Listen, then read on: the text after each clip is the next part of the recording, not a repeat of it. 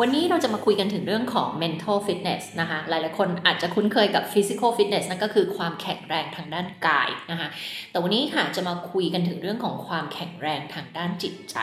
นะคะ ซึ่งความแข็งแรงทางด้านจิตใจเนี่ยนะคะ มันส่งผลต่อเรื่องของกายทางด้านร่างกาย ความแข็งแรงทางด้านกายภาพนะคะ แล้วก็ส่งผลต่อผลลัพธ์ด้านต่างๆ ในชีวิตของเราด้วยนะคะ มันจึงมี ความสำคัญอย่างมากนะคะซึ่งวันนี้จะมาพูดถึง 10 เรื่องนะคะทุกคนที่ทุกคนต้องรู้นะคะเกี่ยวกับเรื่องของการพัฒนา mental fitness นะคะความแข็งแรงทางด้านจิตใจ ความฟิตทางด้านจิตใจ ทีนี้จะมีบางคนถามว่าตกลงเรื่องของ mental fitness มันเป็นความแข็งแรงทางด้านความคิด หรือว่าทางด้านอารมณ์ความรู้สึกกันแน่นะคะก็ต้องบอกว่ามันเป็นทั้งสองอย่างค่ะเวลาที่เราพูดถึงคำว่า mind เนี่ยนะคะ บางคนก็อาจจะแปลว่าจิตใจ บางคนก็อาจจะแปลว่าเกี่ยวกับเรื่องของความคิดนะคะซึ่งจริงๆแล้วเนี่ยมันสัมพันธ์กันค่ะ สัมพันธ์กันยังไง เดี๋ยวจะเล่าให้ฟังนะคะต้องบอกว่าก่อนที่มันจะมาเป็นความรู้สึกอะนะคะมันต้องเกิดความคิดมาก่อนถูกไหมคะคือคนเราจะต้องเกิดความคิดก่อนแล้วความคิดนั้นนำไปสู่ความรู้สึกบางอย่างนะคะเช่น ถ้าเกิดว่าตื่นมาแล้ววันนี้รู้สึกว่าวันนี้จะเป็นวันที่ดี วันนี้ต้องเกิดสิ่งดีๆแน่ๆนี่คือความคิดที่เกิดขึ้นในสมองของเรานะคะถ้าเราเกิดความคิดที่ดีแบบนี้ที่เป็น positive นะคะมันก็จะนำไปสู่ความรู้สึกที่เป็นบวกด้วยเช่นกัน ก็จะรู้สึกมีความหวังสดชื่น joyful ก็คือรู้สึกมีความสุขอารมณ์ดีถูกไหมคะจะเห็นได้ว่าความคิดกับความรู้สึกมันจะสัมพันธ์กันเสมอนะคะดังนั้นแล้วเรื่องของ mind เนี่ยมันเป็นทั้งเรื่องของความคิดก็คือ thought นะคะแล้วก็ emotion ก็คือความรู้สึกด้วยนะคะทีนี้คอนเซปที่เราจะต้องมาทำความเข้าใจกันนะคะในเรื่องของการพัฒนา mental fitness นะคะอันที่หนึ่งเลยนะคะ คือ resilience นะคะ resilience คืออะไร resilience นะคะก็คือความสามารถนะคะในการรับมือกับเรื่องที่ยากๆในชีวิตนะคะความยากลำบากอุปสรรควิกฤตต่างๆนะคะ resilience ก็คือความสามารถในการฟื้นฟูตัวเอง นะคะกลับมาสู่สภาพปกติได้หลังจากที่เจอวิกฤต เจอปัญหา เจอความยากลำบากต่างๆ นานานะคะ ซึ่งมันเกิดขึ้นมาจากการฝึกตัวเองมานะคะมาจากการเลี้ยงดูมาจากสิ่งแวดล้อมมาจากประสบการณ์ต่างๆ ในชีวิตของเราค่ะนะคะถ้าหากว่าเราฝึกมาเยอะเราก็จะยิ่งมี resilience สูงนะคะ ซึ่งเป็นเรื่องที่สำคัญมากๆค่ะ แล้วก็คนที่ประสบความสำเร็จในชีวิตเนี่ยนะคะ ก็จะมี resilience สูงนะคะเพราะว่าถ้าว่าเราไม่สามารถอดทน ไม่สามารถฟื้นฟูตัวเองจากความล้มเหลว จากความยากลำบาก จากอุปสรรคจากวิกฤตต่างๆ ในชีวิตเนี่ยนะคะ ก็คงจะทำให้เราประสบความสำเร็จแบบในเป้าหมายที่ใหญ่ ๆ ในชีวิตได้ได้ยากนะคะ เพราะว่าอย่างที่เรารู้กันอยู่นะคะ ว่าความสำเร็จทุกอย่างในชีวิตอะมันต้องมาจากการเรียนรู้ล้มเหลว ปรับปรุง เรียนรู้ล้มเหลวปรับปรุงบนอยู่อย่างเงี้ยนะคะ เรื่องของ resilience ก็เลยเป็นคอนเซปต์สำคัญอันหนึ่งนะคะ ในเรื่องของการพัฒนา mental fitness นะ ซึ่งหลาย ๆ คนนะคะก็จะรู้ว่านิดาเนี่ยทำโปรแกรมอบรมแล้วก็โคชชิ่งนะคะ ให้กับองค์กรต่าง ๆ นะคะ ที่ชื่อว่า Mind Gym นะคะ Mind Gym ก็คือเป็นเหมือนยิมที่ทุกคนเนี่ยจะไปออกกำลังกายสมองออกกำลังกายความคิดกันนะคะ ซึ่งเป็นเรื่องที่สำคัญมาก ๆ ค่ะ สิ่งที่นิดาอยากจะเห็นเกิดขึ้นในประเทศไทยคือให้คนทุกคนเนี่ยนะคะมาออกกำลังกายสมองออกกำลังกายความคิดกันนะคะคือเราฟิตในเรื่องของร่างกายอย่างเดียวมันไม่พอค่ะนะคะน่าเจอหลายๆคนแล้วก็ถ้าเกิดว่าไปคุยกับคนที่ทำงานด้านการออกกำลังกาย ด้านสุขภาพเนี่ยนะคะ บอกเลยค่ะ ทุกคนจะพูดเหมือนกันหมดเลยนะคะว่า ความเครียดที่สะสมนะคะปัญหาทางด้านความคิดและจิตใจเนี่ยนะคะแล้วก็ชีวิตเนี่ยนะคะที่มันสะสมอยู่ในตัวเราแล้วนำไปสู่การเป็นโรคต่างๆเนี่ยมันมีเยอะแยะมากมายเลยนะคะ แล้วบางครั้งที่เราเจ็บป่วยทางด้านร่างกาย แล้วเราไม่สามารถอธิบายได้ะคะ่ะว่ามันมาจากไหนเนี่ย ความเจ็บป่วยเหล่านี้มันมาจากไหนบางครั้งก็เป็น chronic pain คือเจ็บในที่เดิมๆ โดยที่ไม่มีสาเหตุนะคะโดยที่จริง ๆ มันไม่ควรจะเจ็บแล้ว มันควรจะหายไปแล้วเนี่ยนะคะ แต่ทำไมมันยังเจ็บอยู่นะคะ ก็อธิบายกลไกการทำงาน อันแสนฉลาดของสมองคนเรานะคะ คือคนเราอะเวลาที่เรามีเรียกว่าอะไรอะ ปัญหาในชีวิตที่เราสะสมไว้แล้วเราไม่ไปจัดการกับมันนะคะ เราสะสมเราทำเป็นไม่รู้ไม่ชี้ เราไม่ดิวกับมันเราไม่จัดการกับมันเนี่ยนะคะ มันก็จะสะสมสะสมไปเรื่อยๆ แล้วเราก็จะทำเป็นเหมือนกับไม่สนใจมัน ด้วยความที่มันมองไม่เห็นด้วยตาเปล่า ซึ่งแตกต่างกับความป่วยทางด้านร่างกายที่เราไม่สามารถจะปฏิเสธหลีกหนีไปได้นะคะ เพราะมันมองเห็นด้วยตาเปล่า ทีนี้สมองจิตใต้สำนึกของเราเนี่ยมันมันฉลาดมากๆนะคะ คือ ในเมื่อเราไม่ยอมรับมือกับ ความเครียด กับปัญหากับความทุกข์ กับความรู้สึก negative emotion ที่เป็นความรู้สึกเชิงลบต่างๆ ของเราไม่ว่าจะเป็นความเศร้าความโกรธ ความเสียใจ ความเจ็บปวดต่างๆเนี่ยเราไม่ยอมรับมือกับมันนะคะเราเราทำไม่รู้ไม่ชี้ทำไม่สนใจมันเนี่ยนะคะแต่มันเก็บอยู่ในร่างกายเราแล้วมันก็ส่งผลต่อทุกเรื่องในชีวิตของเรา ร่างกายเราเนี่ยนะคะสมองจิตใต้สำนึกเนี่ยฉลาดมาก มันต้องการให้เรารับมือกับสิ่งเหล่านี้นะคะ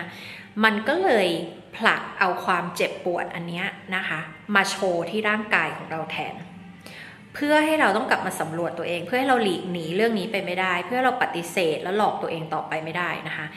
โดยการโชว์มาที่ร่างกายของเรานะคะ ดังนั้นหลาย ๆ คนลองสำรวจดูนะคะ ว่าความเจ็บป่วยทางด้านร่างกายของเราค่ะ มันสะท้อนมาจากด้านอารมณ์ ด้านความคิดของเรานะคะ แล้วก็การมีชีวิตในแบบที่เรา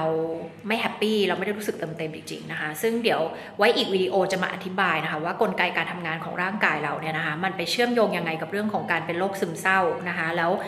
ก่อนก่อนจะมาเป็นโรคซึมเศร้าเนี่ยมันเกิดมาจากความคิดก่อนนะคะซึ่งเราสามารถเปลี่ยนแปลงตัวเองได้นะคะ แล้วก็นิดาเดี๋ยวจะพูดถึงเรื่องของ เราไม่พูดไม่ค่อยพูดถึงเรื่องของการรักษานะคะจริงๆคือเทคนิคหรือวิธีการทั้งหมดเนี่ยก็ใช้รักษาตัวเองได้แหละนะคะแต่เราจะมันจะดีกว่าไหม ถ้าเราพูดถึงเรื่องของการ prevent คือป้องกันไม่ให้มันเกิดขึ้นแต่แรกนะคะ ซึ่งเรื่องของ mental fitness เนี่ยก็เกี่ยวข้องโดยตรงกับการป้องกันการเป็นโรคซึมเศร้านะคะ เพราะอะไรมันเหมือนกับร่างกายเลยค่ะ ถ้าหากว่าเราเนี่ยทำจิตใจของเราความคิดของเรา ให้มันแข็งแรงนะคะ ก็คือ mentally fit นะคะ เมื่อแข็งแรงเนี่ยนะคะ มันก็จะเจ็บป่วยได้ยากนะคะ หรือถ้ามันเจ็บป่วยมันก็จะฟื้นฟูแล้วกลับมาเป็นปกติได้ได้ง่ายกว่าคนทั่วไปนะคะ เหมือนกันกับร่างกายเลยค่ะ คนที่ร่างกายแข็งแรงนะคะ ไปติดไวรัสติดอะไรมา เราก็จะหายได้เร็ว เราก็จะไม่เป็นหนักนะคะซึ่งแตกต่างกับถ้าร่างกายเราอ่อนแอนะคะโอกาสในการเวลาที่ติดเชื้อโรคติดไวรัส หรือว่าเจ็บป่วย หรือว่าเกิดอะไรขึ้นกับร่างกายเรา เราก็จะเยียวยาตัวเองได้ช้านะคะแล้วก็ กลับมาเป็นปกติได้ช้าหรือว่าอาจจะไม่กลับมาเป็นปกติเลยด้วยซ้ำนะคะ ดังนั้นเนี่ยเรื่องของ mental fitness มันก็เลยมีความสำคัญมาก ๆ นะคะนิดาอยากจะให้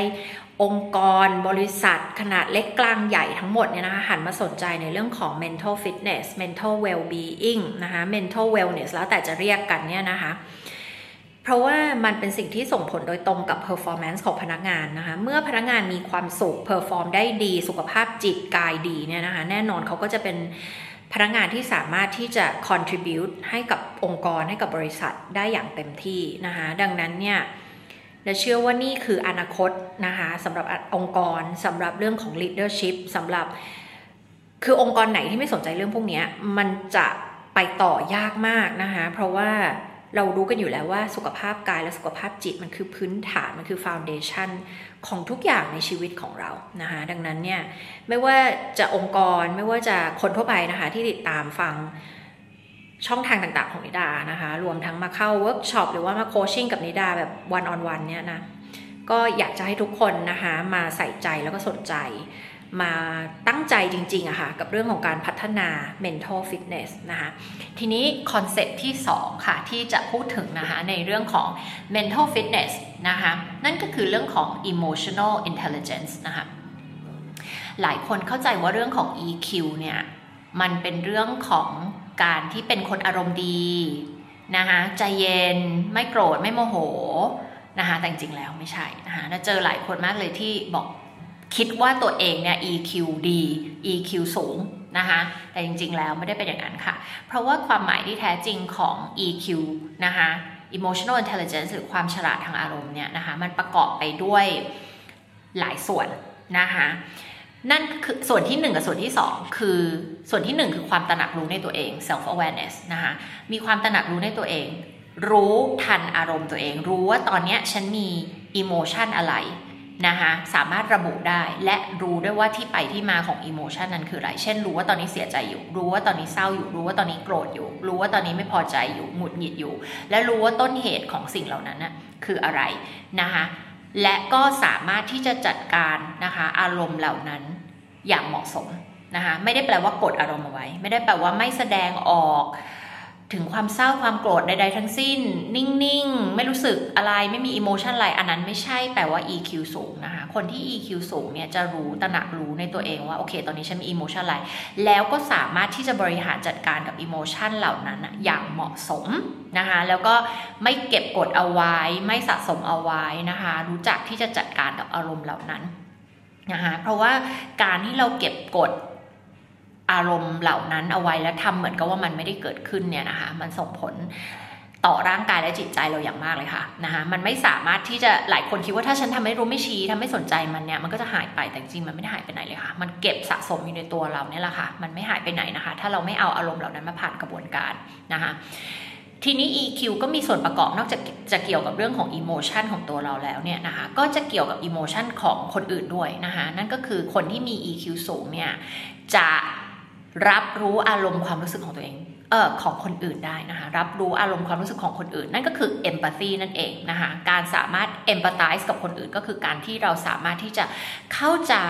นะคะ เห็นอกเห็นใจคนอื่น แล้วก็รู้และเข้าใจว่าเขากำลังรู้สึกยังไง มันคือความสามารถในการที่เราจะไป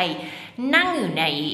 ไปเป็นเหมือนตัวเขาอะค่ะนะคะแล้วก็ไปรู้สึกว่าเออถ้าเราอยู่ในสถานการณ์แบบนั้นเนี่ยเราน่าจะรู้สึกแบบไหนนะนะคะนั่นคือการ empathize นะคะ แล้วก็ EQ ก็รวมไปถึงองค์ประกอบที่ 4 นะคะ นั่นก็คือการบริหารจัดการความสัมพันธ์ต่างๆนะคะซึ่งต้องมีรากฐานมาจากการ empathize ก่อนนะคะถ้าว่าเราไม่สามารถเข้าอกเข้าใจคนบุคคลต่างๆ ที่อยู่ในความสัมพันธ์กับเราเนี่ยนะคะ เราก็จะไม่สามารถพัฒนาความสัมพันธ์กับพวกเขาได้นะคะดังนั้นแล้วเนี่ยเข้าใจเข้าอกเข้าใจความรู้สึกของคนเหล่านั้นแล้วเนี่ยก็จะต้องมีทักษะด้านสังคม social skill นะคะในการพัฒนา ความสัมพันธ์กับบุคคลเหล่านั้นด้วยนะคะอันนี้ก็จะรวมอยู่ใน EQ ด้วยนะคะหลายคนที่กดอารมณ์ความรู้สึกต่างๆ ของตัวเองเอาไว้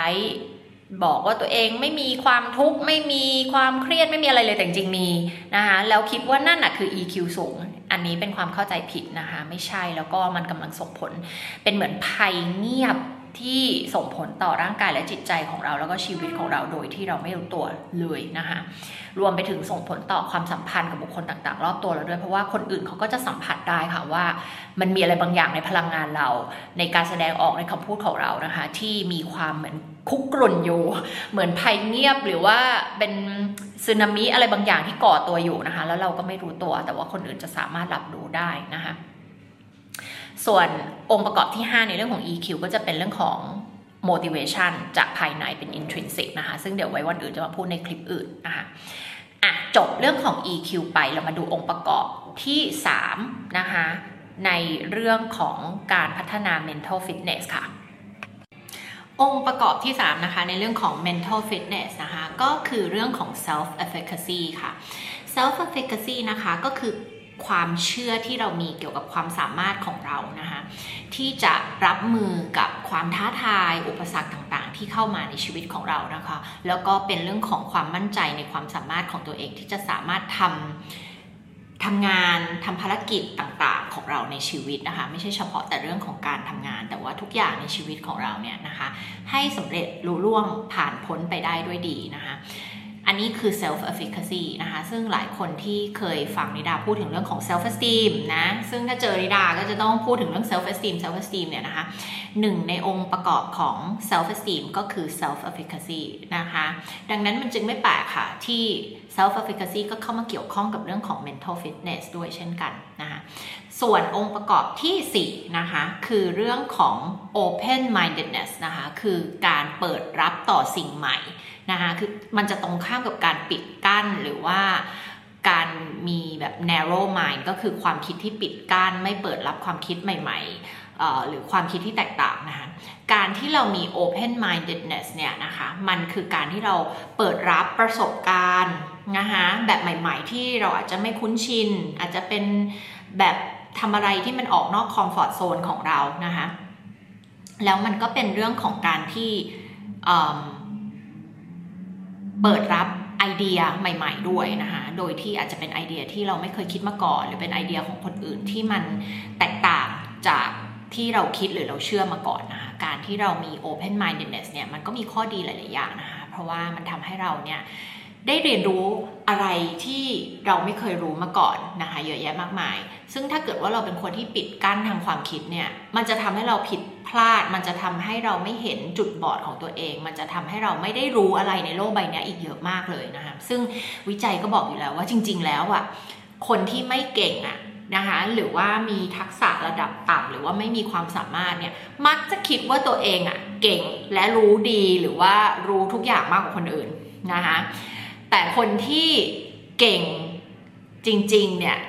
เขาจะไม่ได้คิดว่าเขาอะรู้ดีมากที่สุด แต่เขาจะมีความเปิดกว้างทางความคิดก็คือมี open mindedness เนี่ยแหละนะคะ ในการที่จะได้เรียนรู้สิ่งใหม่ ๆ นะคะที่ตัวฉันยังไม่รู้นะคะซึ่งมันก็ต้องมาจากกรอบความคิดที่คิดว่าฉันไม่รู้อะไรอีกตั้งเยอะแยะมากมายนะคะดังนั้นถ้าหากว่าเราไปมองคนที่เก่งจริงๆเนี่ยนะคะเราจะเห็นว่าเขาจะมีความ humble นะคะความ humble ก็คือความที่มองตัวเองเป็นคนธรรมดา เป็นมนุษย์ปุถุชนทั่วไป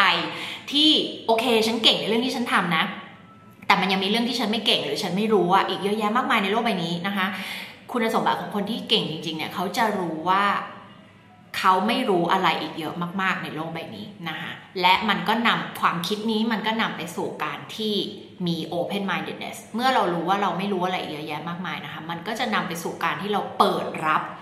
ต่อความรู้ต่อประสบการณ์ต่อความคิดเห็นอะไรมากมายที่อยู่นอกตัวเรานะคะก็เลยเป็น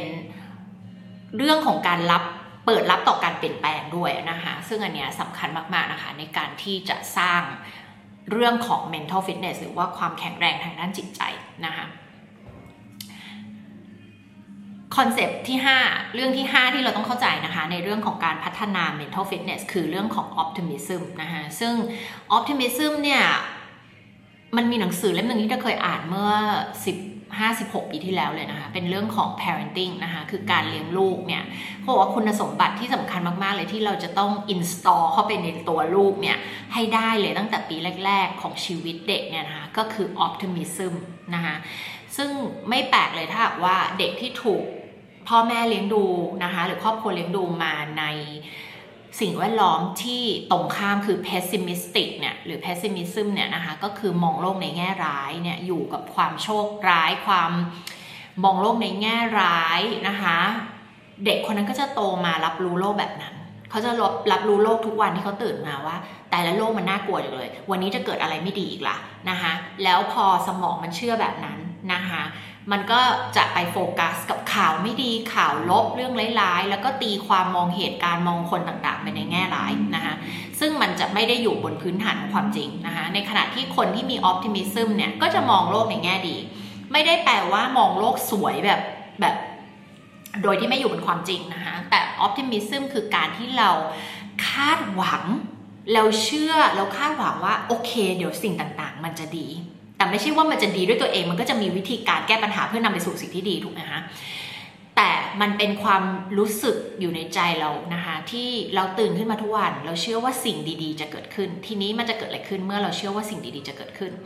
เราก็จะไปทำสิ่งต่างๆ ให้มันเกิดสิ่งดีๆขึ้นมาไงคะเช่นเราเจอเพื่อนเราก็จะดีกับเพื่อนเราก็จะยิ้มกับเพื่อนเราก็จะทักทายกับเพื่อน แล้วเพื่อนก็เลยมีความสัมพันธ์ที่ดีกับเรานำไปสู่ผลลัพธ์ที่ดีในวันนั้นถูกไหมคะแต่ในขณะเดียวกันถ้าเรามองเพื่อนในแง่ร้ายมองโลกในแง่ร้าย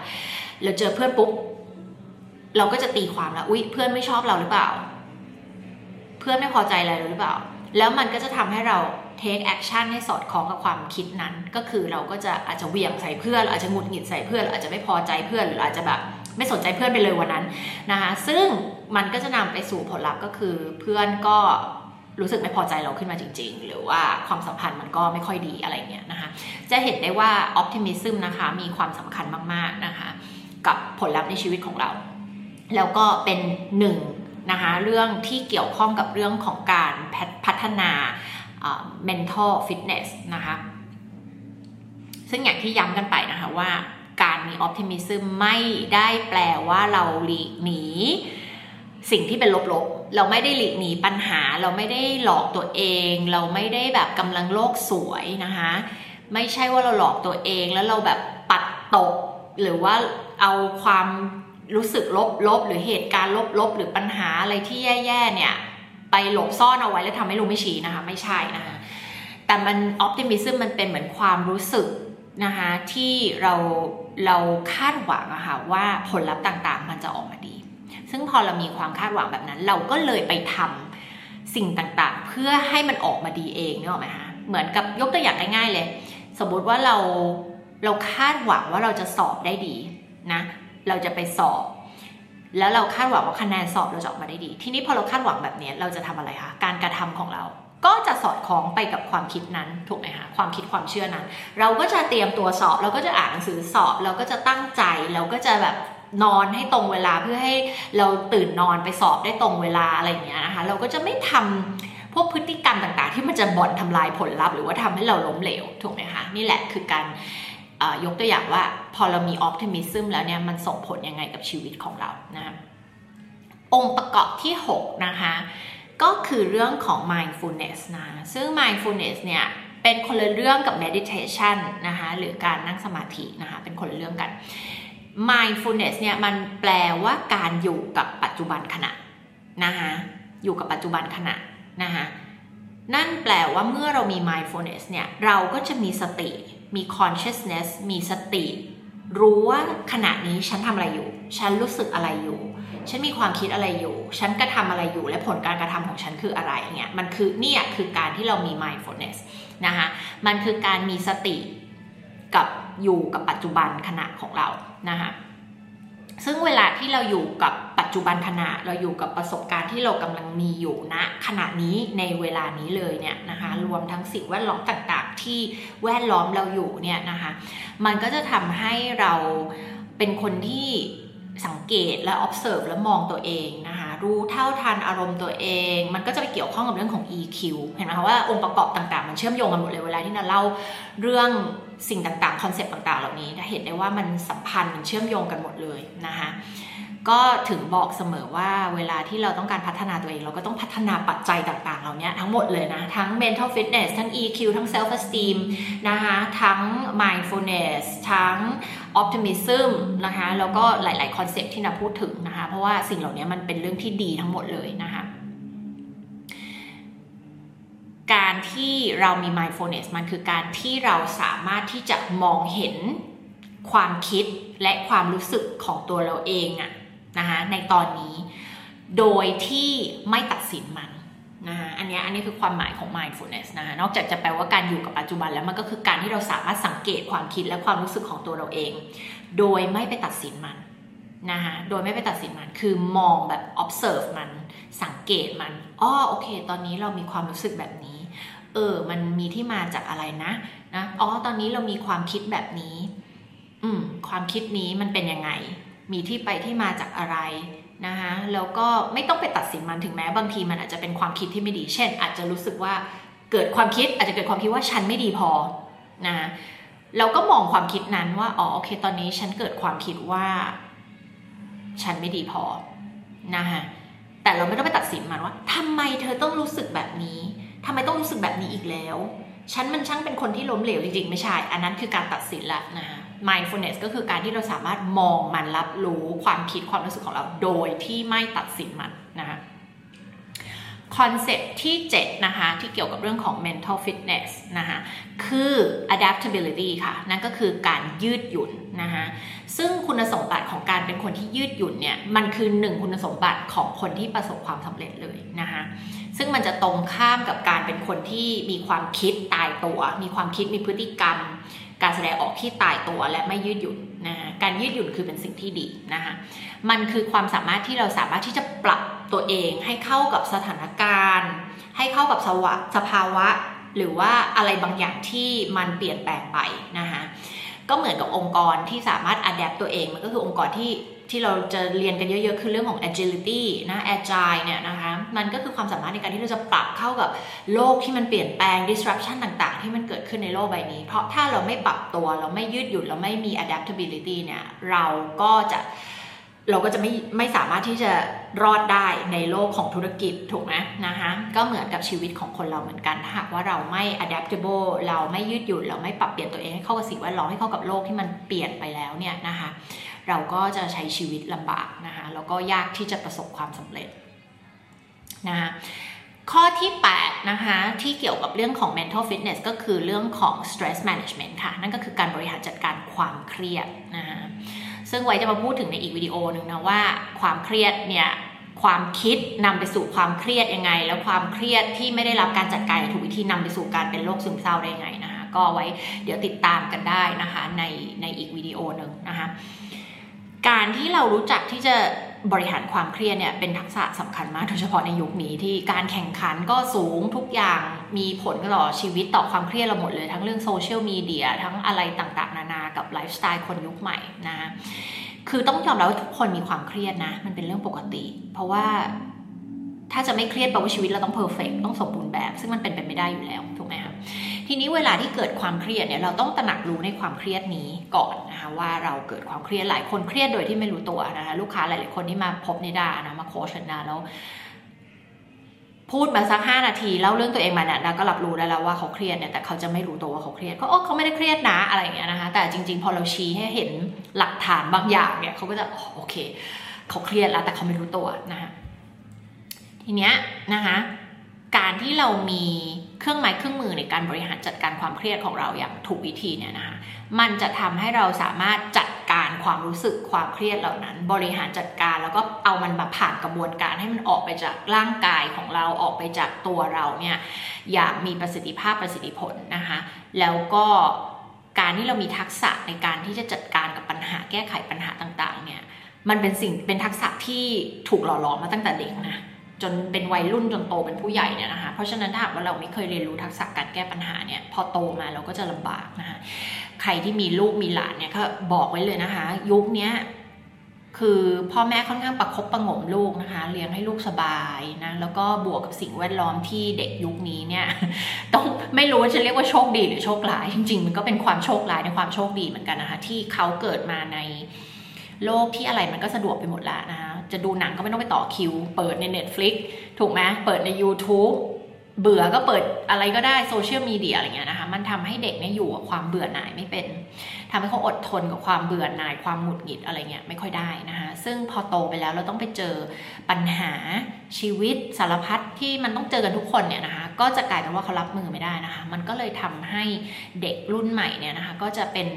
อาการโรคเครียด anxiety นะคะวิตกกังวล ได้ง่ายนะคะนำไปสู่การเครียดและเครียดสะสม และนำไปสู่การเป็นโรคซึมเศร้าได้เยอะนะคะเขาก็เลยทำนายกันว่าเด็กรุ่นใหม่เนี่ยนะคะเด็กที่เป็นวัยรุ่นในช่วงนี้เนี่ยนะคะหรือเด็กเล็กๆเนี่ยในเจนหลังๆมาเนี่ยก็จะเป็นเด็กที่เป็นยุคที่จะเกิดโรคซึมเศร้า แล้วก็การฆ่าตัวตายสูงเป็นประวัติการกว่ายุคไหนๆเลยนะคะเพราะฉะนั้นเนี่ยเรามาทำในเรื่องของการ prevent สิ่งเหล่านี้กันนะคะ โดยการที่เรามาเลี้ยงลูกให้ให้เด็กเนี่ย มีทักษะในการรับมือกับปัญหาความเครียด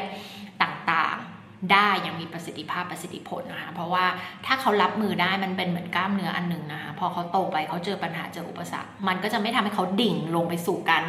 ไม่นำไปสู่การเครียดสะสม แล้วไม่นำไปสู่การเป็นโรคซึมเศร้านะคะวิธีการป้องกันไม่ให้เกิดแบบนั้นก็คือเหมือนการฉีดวัคซีนเข้าไปป้องกันไวรัสเลยค่ะนะคะ ค่อยๆให้เขารับมือกับปัญหาที่เหมาะสมกับวัยของเขา นะอย่าไปปกป้อง อย่าไปกอบกู้เขานะคะ มันเป็นธรรมชาติของพ่อแม่แหละที่อยากจะกอบกู้ไม่ให้ลูกต้องทุกข์ไม่ให้ลูกต้องแบบเดือดร้อนไม่ให้ลูกต้องเสียใจนะคะแต่จริงๆมันมันไม่ควรค่ะเราควรจะให้เขาค่อยๆรับมือกับปัญหาเหล่านั้นด้วยตัวเขาเองนะคะอย่างเหมาะสมนะอย่างเหมาะสมก็แปลว่าเป็นปัญหาที่ควรรับในวัยวัยนั้น แต่ละวัยก็จะรับมือกับปัญหาที่แตกต่างกันไป ให้เขาฝึกแก้ปัญหาด้วยตัวเขาเองนะคะแล้วก็ อย่าไปกอบกู้เขาค่ะนะคะต้องให้เขาเรียนรู้ถ้าเราไปกอบกู้เขานะคะชีวิตเขาต่อไปเนี่ยจะลำบากนะจะลำบากมากนะคะให้เขาค่อยๆ ได้เจอกับอุปสรรค เจอกับความหงุดหงิด อยู่กับความเบื่อหน่าย อยู่กับความยากลำบากบ้างนะคะ แล้วก็ให้เขาค่อยๆ รับมือกับความรู้สึกเหล่านี้ ให้เพิ่มระดับของ tolerance ก็คือความอดทนในการรับมือกับสิ่งเหล่านี้ให้ได้นะคะ เราไปถึงเรื่องนั้นได้ไงเรากลับมาก่อนนะคะ ที่องค์ประกอบที่ 9 นะคะ ที่เกี่ยวข้องกับเรื่องของ mental fitness นะคะก็คือเรื่องของความคิดสร้างสรรค์หรือว่า creativity นั่นเองนะคะ หลายคนอาจจะงงว่าแล้วมันมาเกี่ยวข้องกันยังไงนะคะคือเรื่องของ mental fitness เนี่ยมันไม่ได้เกี่ยวข้องกับแค่การรับมือกับอารมณ์ความรู้สึก แล้วก็ความเครียดนะคะแต่มันยังเกี่ยวข้องกับการเพิ่มความสามารถในเรื่องของความคิดสร้างสรรค์ด้วยนะคะ มันเกี่ยวข้องกับเรื่องของการคิดค้นหาไอเดียใหม่ ๆ ไม่ว่าจะเป็นในแง่ของงานหรือธุรกิจนะคะ แต่ว่าเป็นในเรื่องของชีวิตด้วยนะคะ การที่เรามีความคิดสร้างสรรค์นะคะ มันทำให้เราสามารถที่จะยกระดับ ชีวิตเราในด้านต่างๆ ได้นะคะ มันเอามาใช้กับชีวิตประจำวันได้นะคะ ใช้กับเรื่องของการคิดหาวิธีการแก้แก้ปัญหาที่เราเจอในชีวิตวันวันหนึ่งเนี่ยเรามีปัญหาอะไรให้แก้เล็กใหญ่แตกต่างกันไปในแต่ละวันนะคะแล้วเรื่องของ creativity มันก็เป็นเรื่องของการที่เราจะสามารถมองเห็นสิ่งต่างๆ ในมุมมองใหม่ด้วยนะคะในมุมมองหรือ perspective ที่เราไม่เคยเห็นมาก่อนเลยเราไม่เคยมองจากมุมนั้นมาก่อนนะคะแล้วก็ องค์ประกอบที่ 10 ซึ่งจริงมันมีองค์ประกอบเยอะแยะมากมายนะ แต่วันนี้เราจะพูดกันถึง 10 อย่างนะคะ อันที่ 10 ก็คือเรื่องของ self awareness นะคะ ความตระหนักรู้ในตัวเองนะคะ ซึ่งก็จะพูดถึงตลอดเลยว่า ถ้าเราไม่มี self awareness เราก็จะไม่สามารถพัฒนาตัวเองได้ เพราะเราจะไม่รู้ตัวก่อนนะว่าเราจะพัฒนาอะไรนะคะ ดังนั้นเนี่ยการที่เรารู้ตัวแล้วเรามีความตระหนักรู้ในตัวเองเนี่ยเป็นเรื่องสำคัญมากๆนะคะ self awareness เป็นเรื่องเกี่ยวกับการที่เราเข้าใจตัวเองนะคะรู้จุดแข็งจุดอ่อนของตัวเองนะคะแล้วก็ นอกจากจะเข้าใจตัวเองตามความเป็นจริงแล้วเนี่ยก็รู้ได้ว่าคนอื่นเนี่ยรับรู้เราแบบไหนนะคะมันเป็นเรื่องเกี่ยวกับการที่เรารู้ทันอารมณ์ความรู้สึกตัวเอง รู้ทันความคิดของตัวเองนะคะแล้วก็สามารถที่จะใช้ความรู้เหล่านั้นที่เรารู้เกี่ยวกับตัวเองเนี่ยนะคะเอาไปใช้บริหารจัดการชีวิตของเราอย่างมีประสิทธิภาพประสิทธิผลนะคะเรื่อง self awareness มันก็จะเกี่ยวข้องกับเรื่องของ mindfulness นะคะมันไปด้วยกันนะคะ ก็วันนี้ละค่ะนี่แหละนะคะก็คือ 10คอนเซปต์นะคะที่เกี่ยวกับเรื่องของ mental fitness เมื่อฟังกันแล้วนะคะ ก็ลองไปประเมินตัวเองดูค่ะ ว่าเราขาดข้อไหนข้อไหนยังมีน้อยอยู่นะคะเราควรที่จะพัฒนาแล้วก็เพิ่มข้อไหนนะคะ แล้วก็เดี๋ยวจะมาทำซีรีส์กันยาวๆเลยค่ะเกี่ยวกับเรื่องของ mental fitness นะคะ เพราะว่าโปรแกรม Mind Gym เนี่ยนะคะที่เอาเข้าองค์กรไปสอนผู้นำผู้บริหารต่างๆเนี่ยนะคะนะอยากจะให้เรื่องนี้มันเกิดในองค์กรนะคะ จริงๆ ทั่วโลกเลยนะแต่เราเริ่มกันที่องค์กรไทยก่อนเนี่ยนะคะทั้งองค์กรนานาชาติแล้วก็องค์กรไทยที่อยู่ในประเทศไทยนะคะนะอยากจะให้ทุกคนมาหันมาออกกำลังกาย ความคิดออกกำลังกายสมองนะคะแล้วก็พัฒนาเรื่องของ mental fitness นะคะซึ่งนำไปสู่การมี mental wellness นะคะก็คือความสุขภาพดีทางด้านความคิดนะซึ่งก็ นำไปสู่ผลลัพธ์ดีๆนำไปสู่ performance ที่ดีของคนนำไปสู่สุขภาพจิตสุขภาพกายที่ดีนะคะ ซึ่งเป็นเรื่องที่สำคัญมากๆ แล้วนักเชื่อว่าคนจะมาเข้าใจเรื่องพวกนี้นะคะ มากขึ้นมากขึ้นในทุกๆวันนะคะเรื่องของการพัฒนาตัวเองมันก็เป็นเทรนที่มาได้พักใหญ่ ๆ ละในประเทศเรานะคะก็เดี๋ยวไว้ติดตามกันนะคะทุกคนกด subscribe ช่องด้วยนะคะ เราพบว่าสถิติเนี่ยคือคนที่ดูวิดีโอของเราเนี่ยกว่า 50%ไม่ได้กด subscribe ช่องนะคะ เพราะฉะนั้นกด subscribe แล้วก็กดกระดิ่งแจ้งเตือนด้วยนะคะ แล้วก็กดไลค์กดคอมเมนต์ด้วยนะคะ จะบอกว่าการที่ทำสิ่งเหล่านี้ซึ่งใช้เวลาเพียงไม่กี่วินาทีอะค่ะ มันช่วยทำให้ช่องของเราเนี่ยสามารถที่จะทำคอนเทนต์ดีๆ ออกมาได้อย่างต่อเนื่องนะคะ แล้วก็เป็นการ support เราแล้วก็ช่วยให้วิดีโอเหล่านี้นะคะ ไปสู่คนจำนวนมากขึ้นเยอะ ๆ นะคะ เพราะว่าอัลกอริทึมของ YouTube เขาก็ต้องการให้คนคอมเมนต์กดไลค์กดแชร์กันนะคะ เพราะฉะนั้นก็ช่วยช่วยนานิดนึงนะคะ ในการผลักดันให้ความรู้ดีๆ เหล่านี้ค่ะ ได้ไปสู่คนจำนวนเยอะ ๆ นะคะ แล้วก็หวังว่าวันนี้ทุกคนจะได้ประโยชน์นะคะจาก คอนเทนต์ในวันนี้นะคะ ซึ่งเกี่ยวกับเรื่องของ mental fitness นะคะ อยากฟังคอนเทนต์ในเรื่องอะไรอีกนะคะ คอมเมนต์กันไว้ได้เลยนะคะ แล้วเดี๋ยวข้อเรื่องไหนที่มีคนคอมเมนต์กันมาเยอะๆ เดี๋ยวเราจะมาทำคอนเทนต์เพิ่มค่ะ